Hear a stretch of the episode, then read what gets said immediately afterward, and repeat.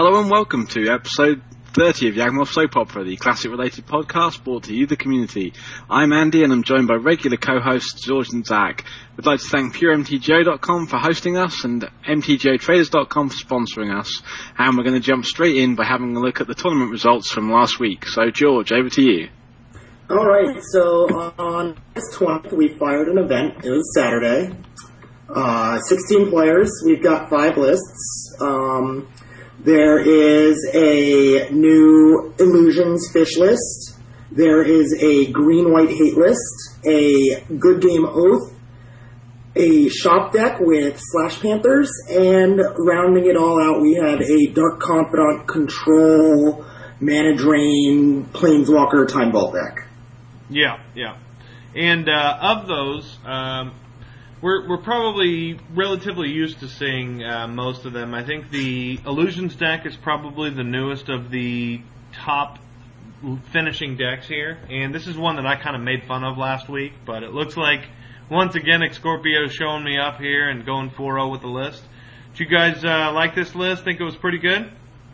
Eh, it's it's half counter spells, half creatures. So I mean, most of the time it'll just there. You, you and you like this more than like a Merfolk shell? Uh, yes, yes and no, because there's a lot of decks where flying is better than Island Walk. Fair enough. Fair enough. Yeah, two of the top three archetypes, I think, and um, yeah, it looks like uh, these lists were pretty cool. And you had some time off. Any of these lists surprising you here? Yeah, wow, Illusions taking down a daily event. I never thought I'd see the day. Um, it's it's a kind of uh, interesting deck. I mean, the control package is really tight with the the days, the force of will, the mental missteps, and the spell pierce. Um, that that's you know 16 counter spells right there, which are, are going to have a real big impact at the start of a game, and uh, they're all cheap, aggressively casted um, counter control spells. Twelve and, and of you've them are got free. Exactly, exactly. So they're going to be having an impact um, even when you you've tapped out to cast one of your um, mighty powerfully illusion. You can still counter something that's on the stack, and and you can um, also have the ability to counter stuff. Um, turn one on the draw. So I love the fact that it's got a strong control element, but the the wastelands there as well, and the strip mine to keep people off of the mana they need, um, and and the the, the creature package. Really, really interesting choice. I, I, I do wonder if the if the deck wouldn't function better with um, just some good old Tarmogoyfs and some some um, Dark Confidants and more of a traditional creature package and splashing into other colours. But um, there's a lot of consistency and synergy there with the with all those illusions, and they they come together. Um, and I guess really the deck shines because of the, the lack of spot removal in the format at the moment. I guess that might change as um, lots of hate bear decks seem to be coming good as well. But yeah, who who would ever have thought that we'd be seeing uh, all of these um, really low-powered illusions uh, hitting hitting the uh, off time and uh, taking down the classic quarter league and now um, winning the daily event. So. Yeah, um, nod to Scorpio. I, I kind of feel that it's very similar to the Hermit Druid deck, um, in that people wrote it off as a bit gimmicky and uh, not really having the legs to compete. And it, it wasn't until Scorpio moneyed a few times with the deck that people started to take note and uh, and play it. And, and I'm sure Scorpio will return to the Hermit Druid deck. Um, I think he maybe just um, began to acknowledge that people were reading his plays and, and knew to mulligan aggressively into the into the dredge well graveyard hate. So it's um, it's probably about time he, he jumped on a different bandwagon. And for the foreseeable future, it's um, it's illusions all the way. So how, how do you how do you go about combating this deck then, George? If if Um, you're uh, going to be playing the next daily event and you're you're worried about Scorpio rocking up and uh, you, you fear the power of the turn one Phantasmal Bear. Well, you can you can do the one thing that all fish decks have a problem with and play dredge. Um, or you can actually start playing spot removal, which is not a bad idea since apparently like I don't know, somewhere in the vicinity of six or seven decks rely on small creatures now in each of the daily events.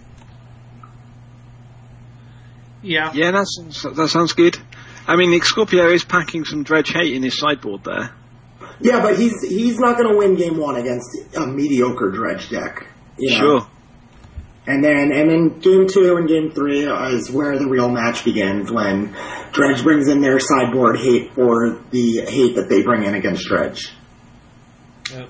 It looks like he's got the uh, requisite six spots in the sideboard, and I don't really want to understate how important it is that you have all this land destruction in a deck like this because of the top two, two of the top three archetypes are reliant on the rare power lands. Uh, you got Mishra's Workshop, and you have uh, Bazaar Baghdad, and both of those cards, if dealt with quick, I mean, Dredge loses a lot if it only gets one Dredge off. It really does. Uh, you're playing draw, draw, go, draw, go. I mean, yeah, you're dredging six cards, but it's still draw, go.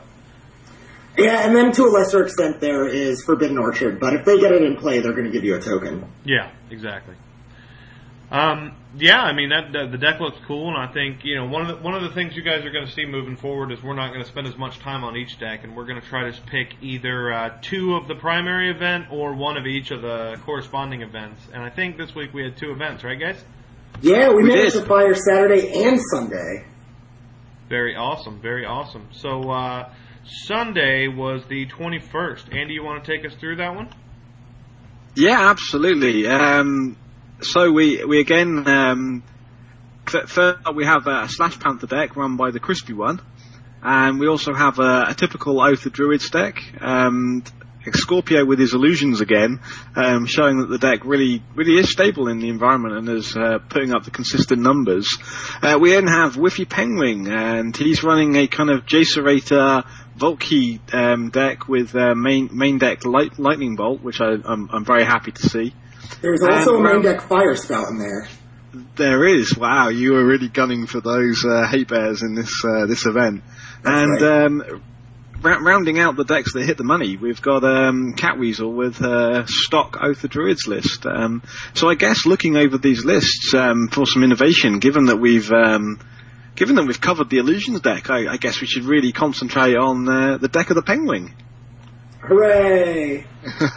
so there we go. Um, I I guess I'll make a first pass at it before handing over to to uh, Zach, and then I guess George can uh, can justify some of uh, some of our comments and uh, give him give us a, pilot's eye view of it. So um, I, I like the look of uh, the creature package. Um, the the Trigon Predator and uh, Vendilion Clique seem highly relevant in the metagame. Um, I'm I'm really unsure about the power of Myr Battlesphere, but I'm sure I'm sure George will tell us why that's better than Blightsteel in this deck. Um, tend to see Myr Battlesphere coming in when you've got kind of um, Dark Confidants around and uh, where the life matters. Um, but yeah, Myr Battlesphere, I guess, is, is relevant in the Workshop Mirror. What I love about this deck um, is is the, the lightning bolts and, as George said, the fire spout. You know, so George was really um, done his homework, realised that the hate bears were uh, crashing in at the moment, and uh, thought he'd uh, shore up that matchup and um, bolt a few bears out of the out of the out of the environment. Deck uh, typically wins, I'm guessing, by the the Vault-Key combo. Um, got two Tezzeret Seeker to find it, and um, three Jace the Mind Sculptor to manipulate the library and to bounce any problems. Um, the the spell that George really loves, Mental Misstep, has found a home in the deck as well and um, pretty solid sideboard as well, um, with the Goblin Welder being the, one of the most interesting, I guess, in the sideboard. So, Zach, uh, do you want to comment now, or should we let um, George uh, go over his deck in detail? Um, I'd like to hear from George and see what he has to say, and I got some questions I'll ask afterwards. Okay. All right, so um, I played on Saturday, and I believe I played Shoth. And then I was like, oh, you know what? I'm sick of losing to Hate Bears, and I want to play Lightning Bolt, but I want to play Control. So I kind of took a little bit of an example from the Vintage Champs. I took a little bit of an example. Uh, Andy wrote about it a couple of uh, months ago. The Vintage Control deck and I just I just wanted to be able to beat creatures. So I jammed in the four lightning bolts. I jammed in the fire spout, and uh, then there's just a lot of cards that I wanted to test out. That's why there's lots of twos and ones. Uh, one goblin welder in the sideboard. Uh, the Myr Battlesphere is yes, Blightsteel Colossus attacks and wins fast, but one there's Swords to Plowshares out of the hate decks. And two, Myr Battlesphere gives me five guys to block with. Um, other than that, I mean, re- the Vendilion cliques I did not own. I borrowed them from Mr. Zaki Poo.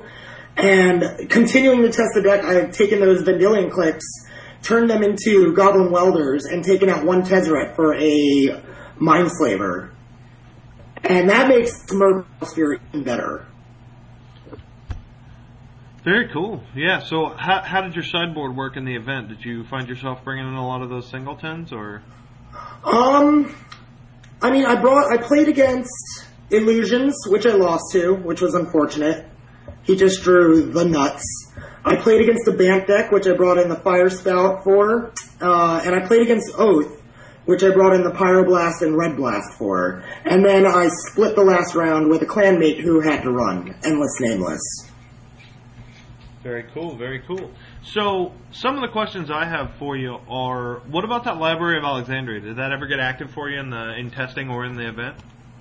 Um, it ne- I mean, I played it. I ne- I don't think I got to draw cards off of it, but the reason I wanted it was because a library against uh, workshops is pretty good. You just sit there and draw until you can get to your Ancient Grudge of an, or a Trigon Predator. Seems good. So, um, in regards to the five Planeswalker package, did you ever match up against Oath at all, in the, or shop at all in this event? I did not, Okay. and if I had, I would have taken out some of the Planeswalkers. Fair enough. Fair enough. Uh, in regards to the singleton instant spells and sorcery spells, I, I like them, but I also wonder why no uh, mystical tutors. Um, Mystical Tutor. I mean, I guess the Jace the Mind Sculptors kind of take away the card disadvantage, but I'm not trying to win fast. I'm trying to win really, really slowly, and my matches took a long time. Um, and I just don't know if cramming in Mystical Tutors just to get my cards that Demonic Tutor, uh, Seal and Vampiric get would have been alright. Well, yeah, and I, I agree with you for the most part. The one thing I'll say is, in two particular matchups, you up your consistency so high game one because you'd have two ancient grudges, or or five counting the other tutors, and same with uh, fire spout. So maybe in that illusions matchup, that extra one might have helped a little bit too. Yeah, and four lightning bolts might be too much for the main deck. Maybe three is better. I guess I could put a mystical tutor in that fourth bolt slot. Yeah. I don't know. It, lo- it looks really cool, though. I told you when you were telling me about it, I liked it a lot. I gotta admit, I'm sad that you took out the Vendy clique because that card. I've been playing it a lot in Legacy, and in particular matchups, obviously it's amazing if you know somebody plays a Show and Tell or a uh, Stoneforge Mystic. But in Classic, I also thought it was kind of cool with all the rampant tutoring. You have somebody Oh. tutor, and uh, you you nail them in their upkeep. It can be pretty pretty bomby. It's good, and I did do that against uh, the Oath of Druids deck. They tutored for something, I let them draw, and then I put it on the bottom of their deck. Um, I, I like Vendilion Clique, but I don't have, you know, $28 lying around to buy to, and I had Goblin Welders. I figured why not try them out? Now? Very cool, very cool. Yeah, and you know, one of the last things I'll say about VendiClique that I've learned lately, and, I'm- and I'm actually kind of on the same train with you, thinking about trying them in, in Classic, is you can also kill Chave from your hand. You have cards in here that are singletons that are going to be completely dead in some matchups. Absolutely. And, and you run uh, Vamp Tutor. So, end of turn, you can pull off some pretty crazy stuff with VendiClique. Yeah, Yeah, it sure, doesn't even need to be. It doesn't even need to be in a turn. If they play something dangerous, you can vamp tutor for a force of will and then put it in your hand with a click. Exactly. And it's also a good way of getting your Myr Battlesphere back into your library to tinker it as well. There's that, and I mean, if nothing else, a three power flyer is actually pretty good in the environment, as long as you're not fighting against an Oath of Druids. It's a six turn clock. I mean, it sounds like a lot, but people would be surprised how much longer these uh, these classic uh, matches go. But definitely, And when man. you're you're playing like a blue control deck, you attack two or three times, and then lightning bolt them to death. Yep.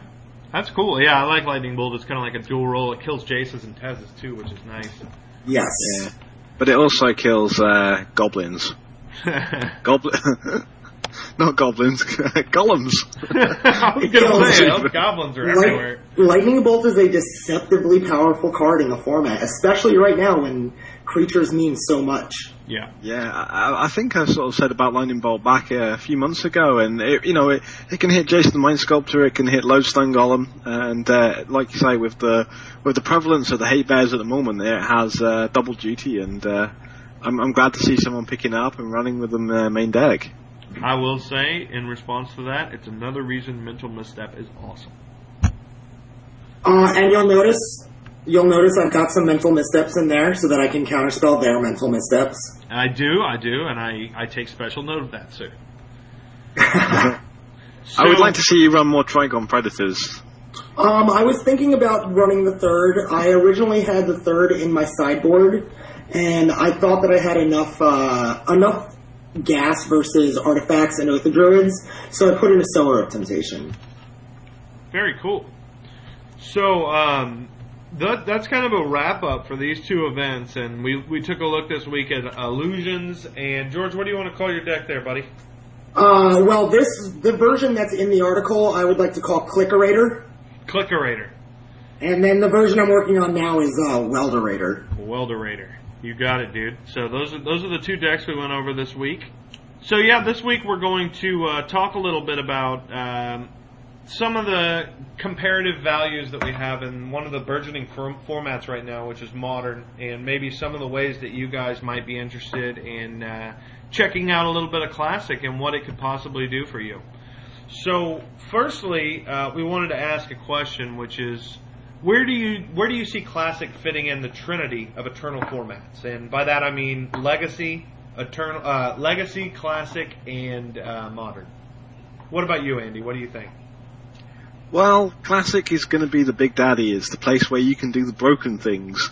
Now, I, I love Modern. I've been playing it. It's a good format and it's fresh and it's different. But you'll notice that, that WotC have taken quite a stance on, on Modern and its, in its kind of um, playability and its power level. Uh, they've banned a lot of the fast combos. You can still play combo effectively in the format, but things like uh, Glimpse of Nature and um, oh, and uh, sorry, sorry guys. Uh, yeah. Um, Dark Depths. That's right. All those kind of combos have, have been muted. So uh, naturally, modern is going to be an environment where you don't get to play busted turn one plays and, and really cool combos. So in terms of the power level, classic is is where it's at. I mean, it's going to get trumped by vintage, obviously, but we still lack the power nine online. So for now, um, classic sits very much at the the top of the power power pyramid uh, in terms of being able to make really aggressive busted plays and use all the cards which are currently on online. And um, I think Classic has an important part to play in, in the eternal um, pyramid there. Um, being able to um, use any card is really a kind of take home message. Being able to play vampiric tutors and uh, demonic tutors.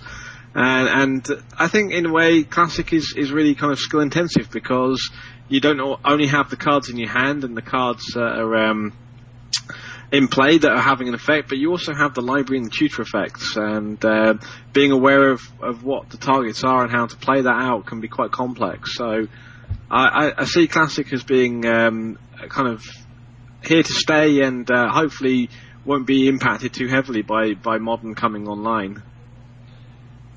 And you, George, what do you think? All right, so obviously, if you look at the ban list of modern, um, R&D has sculpted what they want the format to be, and they want this format to be all about attacking and blocking. You could say Uh, they mind sculpted the format. They they mind sculpted this format. They do not want combo. The most, I mean, I'm sure that someone at the Pro Tour next week will come out and be like, "Look at this gross combo deck that I made," but. Right now, as far as I know, Hive Mind is the best combo deck. Um, Well, there is a Go not ahead. a combo. Sorry, I was going to say it's not a combo deck, but there is a deck which has a really nice set of combinations in it. It's um, a deck which uses counters um, such as Wall of Roots, and then that uses the the card from Zendikar uh, where creatures can't have counters on them. okay. And so basically you play a lot of persist creatures and a lot of Wall of Roots um, to get free mana. And it's just kind of completely busted mini combo within a really Well, see, I. I would, I would, uh, I would classify that as like uh, a rock style mid range deck. Not, not really a combo. I guess You're not, fair. you're not throwing out all the stuff that you're like, all right, I win on turn four because I assembled the five cards I needed. No, no, absolutely. Um, but yeah, so they banned the hell out of all the combo decks.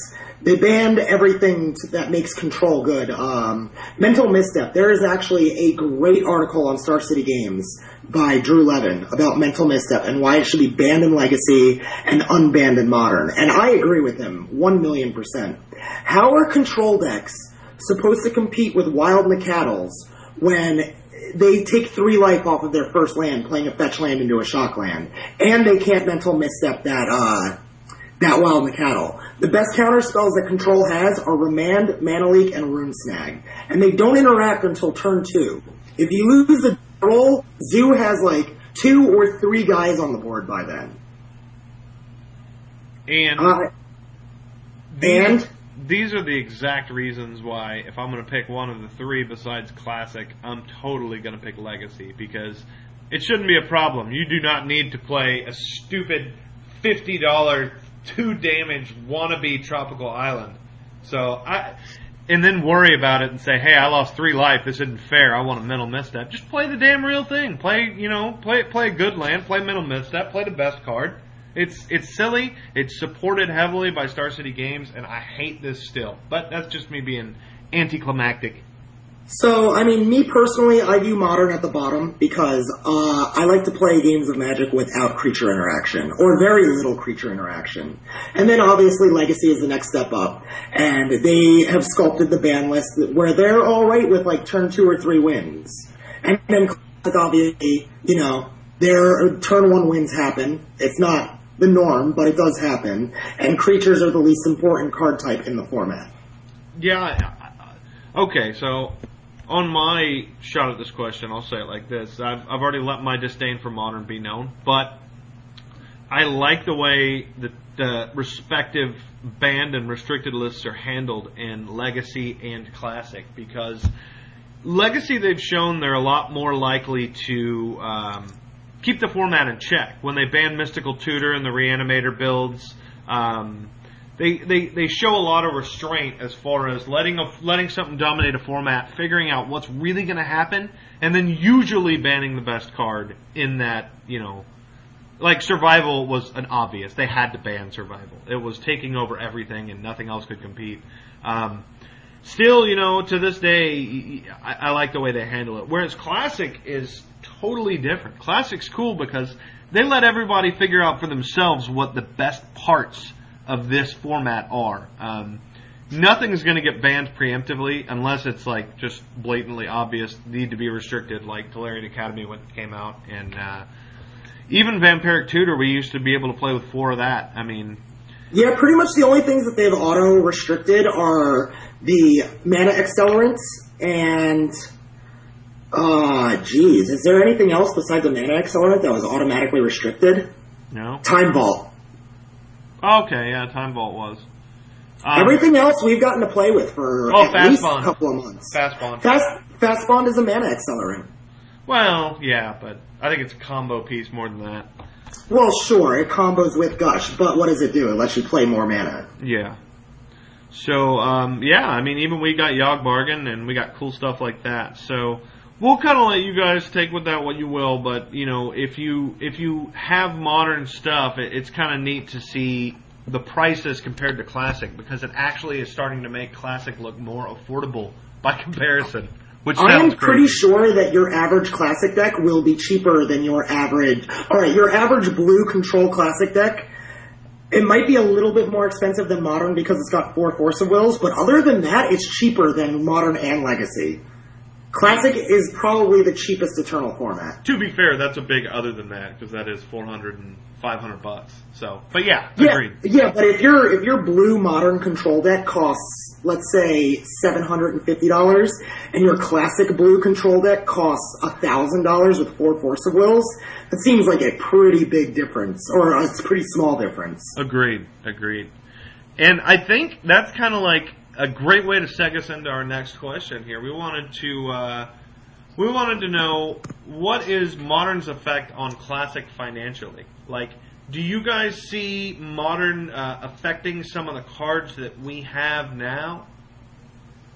Uh, yeah, I see it going both ways. I mean, look at Dark Confidant. Dark Confidant was for a long time five dollars, and then like last extended season when he was part of the Dark Depths deck, I think he got up to like fifteen, and then he dropped back down to about maybe ten, and now he's way up there at twenty five. Yeah, he it's it's nuts, and I think we'll we'll focus on the cards that are modern and classic playable a little bit more in a second. But what do you think about the cards that are classic only? Have you noticed a dip or a rise in any of those?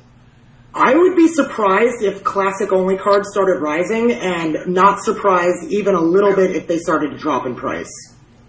Yeah, I, I can see the same thing because you got to think those modern players are coming from somewhere. I know they're not coming from classic per se. You know, we have a pretty small pool of people, uh, hundred or less total. But um, yeah, I, I could see some of the people who have those cards selling those off to to uh, afford some of the modern staples they may see themselves needing. What about you, Andy?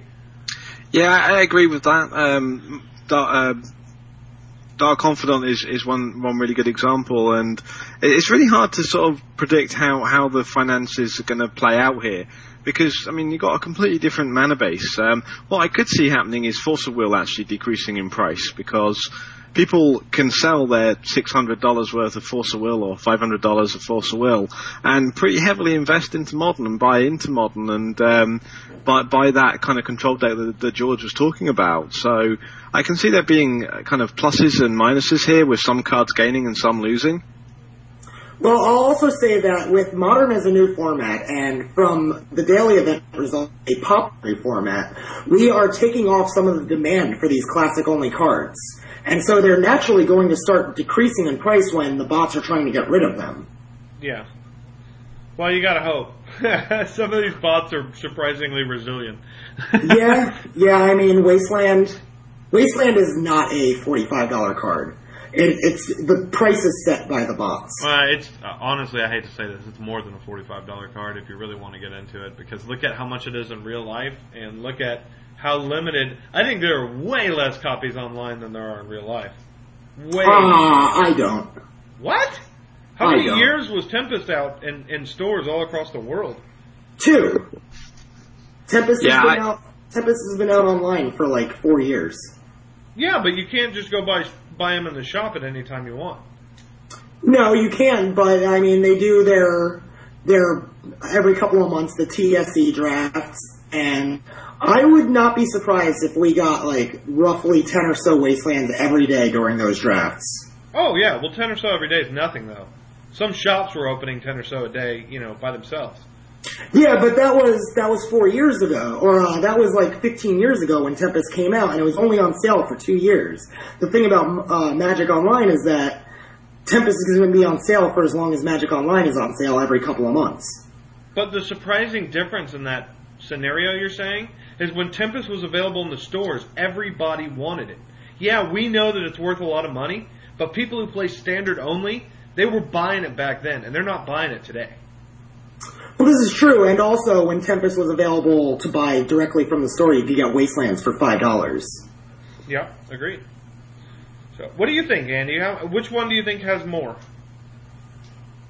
I, I think there's probably more online, um, just because it's, um, well, I, I think the question is, I think there's probably more fluid copies online, and that really is the advantage of the of the online environment is that cards can change hands very easily, and they don't get stored in shoeboxes in in people's cupboards and forgotten about, and uh, um, I guess they get stored on the bots at fifty dollars, and no one wants to buy them. But um, I, I would be very surprised if there wasn't more copies on online than there is in paper. I'm kind of And surprised. you make a you make a good point with the liquidable copies because I have four Wastelands. If I really, really needed something with the Wasteland money, I could sell them, buy the cards I needed, and then sell the cards that I needed to get back my Wastelands. And if I'm savvy about it, I'll do it for no uh, loss. yeah. Yeah, exactly. Whereas you can't do that in paper. Well, you know, again, I think you guys seg perfectly into the next and final question regarding modern and classic, which is what classic cards might you want to sell now and rebuy later? Um, And to start that conversation, I have a great example. And I don't remember exactly who it was, but there's someone the other day on the Classic Quarter forums who said, hey, I'm considering selling my Tarmogoyfs and buying I think that was card. Max Steel. Yeah, it oh was. yeah. Okay, so it was Max Seal. He, he was saying he was thinking about selling his uh, Tarmogoyfs and turning them into Force of And it sounds crazy even now to me because of Will's always been so much uh, more expensive. You know, from every vantage point possible, there you know it's it's an amazing card. It's something that you need in Legacy and Classic. Um, and he turned those Tarmogoyfs. What was the amount he had to put in after he got the Tarmogoyfs? I believe he sold his four Goyfs for like 365 or 385. 385. Okay. So that's basically three Force of Wills. Plus. Three Force of Wills plus. Yeah, three Force of Wills and like 40 tickets. So you got like an $80 difference to get four Force of Wills from four Tarmogoyfs. That's that's pretty amazing to think about. And you know what? You don't need Tarmogoyf to play in Classic. Even the green white decks are starting to cut it. Yeah, I mean, as far as a beater though, it's it's probably one of the best things you can do. But if you need that, you're probably not going to be playing Classic anyway. You're probably going to be in Legacy. Um, It's the it's the second best guy in the in the game, right behind Bob. I'd say they're pretty interchangeable in, in Legacy and Classic. Bob for sure. Um, yeah, I mean, it, it's it's what, what what other cards do you guys think people should uh, p- consider speculating on for Classic from uh, Modern? Well, one, one way of looking at this is to. I know we're looking at classic versus modern, but we also have to um, concentrate on legacy as well. So if we assume that modern's going to really take off and snowball and start really gaining momentum, then I think the the format that will suffer the most will actually be legacy. I think people will move from legacy to modern. I don't think modern necessarily appeals to the kind of classic vintage quarter who like to play the broken kind of spells.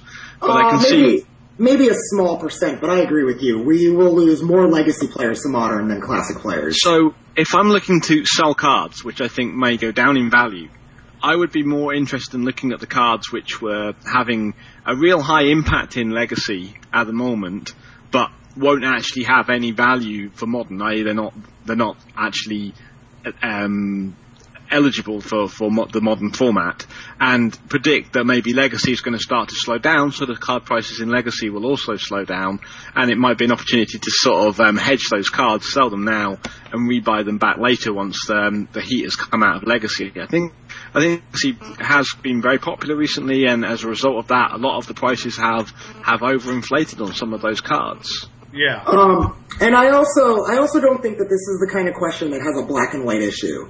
Because I mean, let's take me for example. I have Tarmogoyfs that I could sell, um, but I, I like to use my Tarmogoyfs.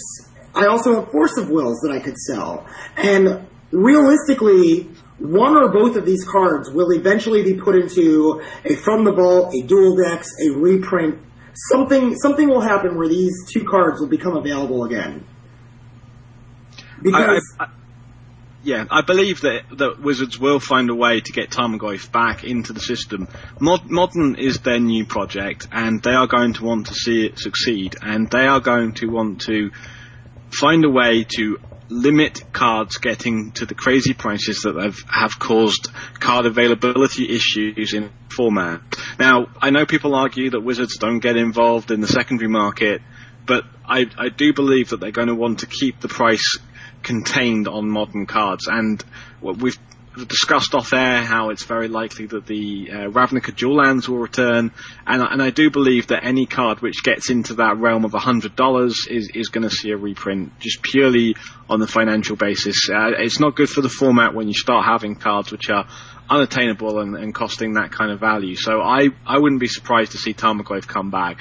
I think of Will, I'm not sure. I mean, I think if we were going to see that, we would have seen it by now.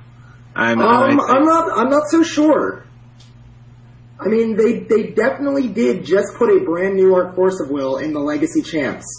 And Absolutely. I, I would not be surprised to see that in a future uh, sealed uh, deck product of some kind. Yeah, that if they had that, that would go gangbusters. The problem is, if they did that, like somebody said somewhere, um, there's a limit in real life, and there's no limit in online. And until that price, for whatever time it was, got below the cost of that set, people would buy an ungodly amount of them. Does that make you Yeah, know sense? what? absolutely. You know what? If they produced a thirty dollar box set that had Force of Will in it, and Force of Will dropped to I don't know, like Med ones dropped to fifty, and the box set version is twenty five, I would be absolutely fine with that. Oh yeah. Also, also, what would happen though is it would make make their formats where Force of Will was eligible um, readjust its financial pricing structure, and other cards would rise in value to compensate as more people decide to buy into the format. Absolutely. If you've got like, let's say, let's say this scenario happens, and we all of a sudden have like a thousand new players who can play with Force of Will. They've got to buy a thousand sets of dual lands, so the dual lands will rise because Force of Will is cheap. Yeah, I mean, the, the other thing is not just dual lands. You also got fetch lands. You got wasteland. You got amazing parts of these decks that you cannot substitute other cards with. You know what I'm saying? Yeah, so I mean, Force of Will might drop in price, but then all of a sudden your other staples are going to rise to make up the difference. Yeah, the market would adjust itself accordingly. I agree. I agree fully. So you know, it's kind of it's kind of interesting to talk a little bit about modern on the financial aspect and how it's going to uh, affect the other formats. And uh, I wanted to talk real quick about the uh, the classic league that's going on right now. So right now, M Mog's doing season two of the uh, the classic league. And did you guys both enter? I did. I, I didn't. I've been taking a bit of a break from Magic over the last month. Um, took a step down from the podcast and uh, just took a back seat from Classic for uh, for a while. So I decided to duck out of uh, of season two. Very cool, very cool. Well, um, one of the things I did was for the first time I recorded my. For, we've we've we're basically in round two right now. Um, a lot of people are finished, including me, and uh, I for once I recorded my games and I really have nowhere to put them, so I'm going to put them in this article. And uh, hopefully you guys can see a little bit of the interactions that go on in Classic. Maybe you can see some games that you normally wouldn't see. Feel free to let me know how horrible I am. I can take it like a man. Um, right now I'm 2 and 0. I played um, Back Goods and Dredge round 1, and I played against um, Nosferatu Stuff, and he is playing a shop deck in round 2, and I was running the thing that I talked about recently, I don't know how many episodes ago, Shoth, with a couple changes. I think we talked about it last week. And uh, yeah, I'll put a link to the deck list, and you can see the matches and let me know what you think. Uh, Georgie, how you been doing so far, buddy? Oh, terrible. IO2 dropped. Oh God, jeez, what what'd you play against and what'd you play? Uh, I was playing the Storm deck that I played in the Open with some minor tweaks. Um, I'm not sure if we talked about it last week, but I played against Green White Hate in round one. Uh, I made a mistake in game one, and then I just got murdered in game two. And then in round two, I played against uh, Naoto with, I think he was running some kind of gush control build. It was definitely blue. It was definitely control. And game one was a back and forth affair. He uh, he kept the bad hand. I couldn't draw the mana to take advantage of it. And then in game two, I tried playing the Force of Will game and I lost. I went all in and he had the Force of Will. Oh, that's no bueno. And uh, I mean, I had just I, the only reason that I would have stayed in the event at O2 is so that I could record the matches and show it to the public. But I just I just did an eight round event with that deck, so I decided to save myself some heartbreak and anguish. I've also decided that I cannot be playing these games at three o'clock in the morning after I've worked for nine hours and had a couple of drinks. Yeah, I'll tell you, that's one of the main things for me, and I think it's helped a lot. Um, usually with these kind of events, I'm totally fine to play it while uh, you know I'm at work on a break or something like that. And if the guy's online, I'll just throw on and, and, and do it. Whereas this time I recorded it, and recording for me is a little bit different. I sit there and I really go through my plays on you know on camera, and, and I find myself spending more time than I'm, I'll I'll rush through a game a lot of the time, and I'll make a lot of misplays, not even think about it. And if I take you know some time and, and I record it, I it was kind of cool. I think I talked to you about one of the scenarios was when I had uh, I was playing against Adrian. I think it was game three, and I had um, he was Dredge and I was Shoth, and I had in my hand I had a, a Forbidden Orchard and a Dual on the table, and in my hand I had uh, Demonic Tutor and Oath of Druids. And I also had a blue card in my hand. I don't remember what it was, maybe a mystical or something like that, but nothing I really needed right then. And talking through it on the camera, I said, I think instead of playing this Oath of Druids, I'm going to wait a turn, give him an extra token, and Demonic Tutor for a Force of Will and play it tight. And I did that, and it turned out he had the Nature's Claim. So it was really the right play, and it saved my butt because I guarantee you I would have lost that game if I didn't play it like that. Yeah, I remember you telling me about that, and I was like, that seems like a good line and something that, you know, you're playing against Dredge. They're a non-interactive deck. And sometimes you forget that they do have like four Nature's Claims and three Wispmares and two Chain of, uh, chain of Vapors post sideboard. Yeah, exactly. Yeah. So I mean, obviously, I also had to get pretty lucky. I mulliganed to. Uh, actually, I don't even think I mulliganed. I think I got ley lines in my starting seven on both. Um, he did have a lot of removal for those ley lines, so I got. I I'm, I'm glad I was running the four mental missteps. I've talked before about how those are good against dredge, and it's even more so after board. I think Mental Misstep might be the best in the format against Dredge because if you can protect your ley line, you can't win. Yeah, if you can protect your ley line, it's it's it's a great card. So yeah, misstep and force of will, and even um, to be honest, I mean, if you're if you're game two and you're on the play, I don't really hate on if you want to keep your duresses in there against them because they're actually can be decent.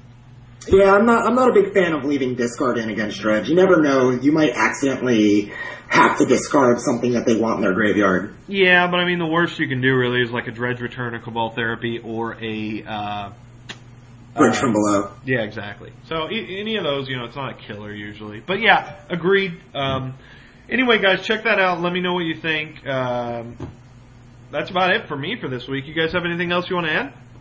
Um, I'll just come in with something that's going to get edited out. What I liked about the previous podcast was that you talked about a deck which wasn't on the classic radar and talked about how you could make it like like Flash and how you could get it back into the kind of winning ways. And I wondered if that should be like a weekly th- feature, like kind of uh, tech of the week or uh, Fringe. Well, I, I mean, fringe deck of the week or new idea of the week or I do. I do have an idea that I want to see if people can work on. So we can. So do we I. can throw that in there.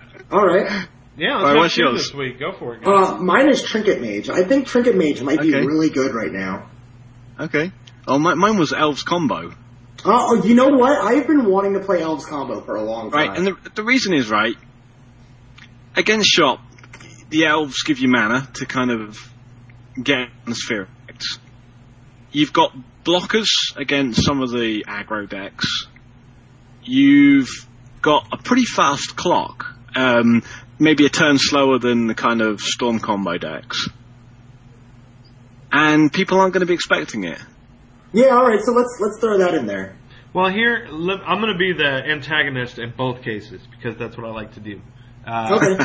I'm going to tell you, your elves co- idea against uh, shop sounds great until you realize they're running Chalice of the Void.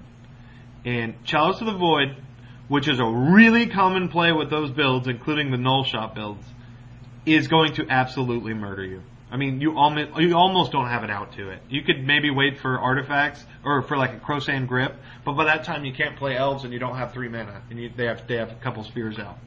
Well, you can also build your deck with Viridian uh, Shamans. Uh, you could do the green enchantment that's on the table and blows up artifacts and enchantments. Uh, well, I, I agree two. with you, but don't forget they're running spheres, so all those cards are going to cost like five or six mana. That's okay. I'll just board in Seeds of Innocence. So there's that, and then I would also say against Oath, that would be Yeah, I don't the. Druids would be the tough one. Oath would be yeah, it'd be really really really rough. Although I will say that against Oath the Druids, unless they throw a turn one or turn two uh, Oath of Druids down, you have the time to beat their face in with elves. You you can beat their face in, and elves with Earthcraft, which is banned in Legacy, is ridiculous. I mean, you can absolutely get some amazing amounts of mana. I agree with that. And Earthcraft is another way to get around uh, Chalice of the Void. Throw a Squirrel Nest on your land, and boom, infinite guys. Yep, yep. So that sounds cool. And as far as Trinket Mage, um, what matchups do you want it for? I just like Trinket Mage is a tutor with legs, and you can get Sensei Top, you can get uh, Chrome Mox, Lotus Petal, Mana Crypt, Soul Ring. Oh no, I guess you can't get uh, Chrome Mox and Mana Crypt, but you can get Soul Ring, you can get Voltaic Key. Um, you could go get Nihil Spellbomb to screw with the Yawgmoth's Will and Dredge. I feel like there are a lot of a lot of things that you can get. Oh, you can go get uh, engineered explosives. You can get zero drops with it. It's one or less. Yeah, you, You can, could get- the Moxes. You could get Lion's Eye Diamond for. Um, You could get you could get Lion's Eye Diamond for Bomberman. I feel like with Oath of Druids on the decline right now, which it definitely is. I mean, we've got a couple placing here and there, but it's not it's it's not like it was months ago where people were jamming into the events with six Oath decks and three were making the money. It's like two or three people playing Oath now, and the green white decks are doing a good job of putting them in the losers bracket. Yeah, and, and I, I guess the one kind of a shell that I could imagine Trinket Mage in would be like Drain decks. And maybe there I, I could see it working, but other than that, you're looking at cards that you're competing at the three slot with, which are really good for what they do. Uh, it's the show and tells of the world, the Yawgmoth uh, wills of the world. I mean, the three drop spot is super competitive, and like Trigon Predator r- runs a dual role. Um, you, you got to make sure it's it's the right fit with three mana and a you know a two two body. I like the tutor and everything, but you gotta you gotta make sure you got the three mana first, which scares me off a little bit.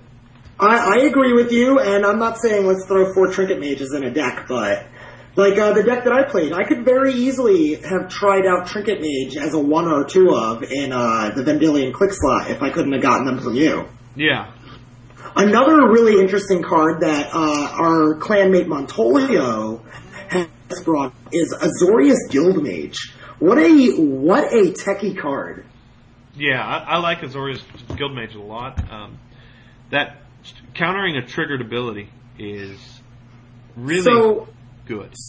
for anyone who doesn't know, Azorius Guildmage is a 2-2 for either white slash blue and white slash blue mana. Um, and what it does is for white and two, you can tap a creature. So all of a sudden you've contained everything in Oath of Druids. And for blue and a two, you can stifle. And that might sound not sound like much. You're thinking three mana for a stifle. You're talking about a repeatable process that stops things like oath triggers themselves. It stops fetch lands. It stops uh, time vault. It stops Jace. It, It stops Wasteland. it's ridiculous. It's good. And and these fish decks, they're playing Noble Hierarch. Some of them are playing Birds of Paradise. They'll have the three mana. Yeah. And on top of everything else, Azorius Guildmage taps down the opposing blockers in the mirror matches. Yeah, I agree. No, Sounds really cool. So there we go. That's the tech section. We bring you uh, Elf Combo. We bring you Azorius Guildmage, and we bring you Trinket Mage. The other thing about the uh, the Elf Combo is that you can obviously run Skull Clamping Classic. Oh, so that's against delicious. against against Oath of Druids, you could just make sure you uh, clamp your elf before you pass a turn, draw some cards, and then get ready to go busted the next turn. Yep. Yeah, yeah, yeah. So yeah, that's uh, some stuff to think about here, and uh, love to hear in the feedback, guys. Before we wrap up, anything you thought about the show, whether you liked the format a little bit more, whether you uh, didn't like it, you prefer us expounding more on the decks again. Um, yeah, And if there's any topics you'd like us um, go over in the next uh, couple of episodes, uh, drop us a line as well, and uh, we'll, we'll do our best to discuss those points for you. Oh Yeah, we're we're still tinkering with this, so I mean, don't take this as canon. We will probably change up the way that we do it next week too. And uh, before I forget, I also wanted to thank Naoto for, uh, or was it Naoto? Who was it? It was uh, Tarmatog, who for who posted a flash list in our um, last article there. That was pretty cool, and we we re- I really appreciate that. I'm going to put that together and play with it, bud. Thank you. I'm I think also he is pretty Naoto. sure that he is Naoto. Yeah. Okay, cool. So, Andy, before I forget, I wanted to give a big thanks to uh, M. Mog, who helped us out a lot this week in regards to uh, some of his suggestions with uh, some private conversations between me and you. So, thanks, M. Mog. Yeah, absolutely. Thank you very much, Michael, and uh, you've done a great job in organising the uh, the player run league as well. So um, great feedback, and um, good to see people caring and being passionate about Classic and wanting to see various mechanisms uh, succeed to support the format. So uh, yeah, Andy, you want to wrap us up here, buddy? Missed you. Yep. it's been good to be back, and uh, hopefully we can uh, we can jiggle up this uh, podcast over the next few months and find a winning formula. Um, we'd like to to thank our sponsors once more, um, MTGOTraders.com, PureMTGO.com for uh, for hosting us as well, and we'll be um, in seven. Thank you. See you guys. Have a good one.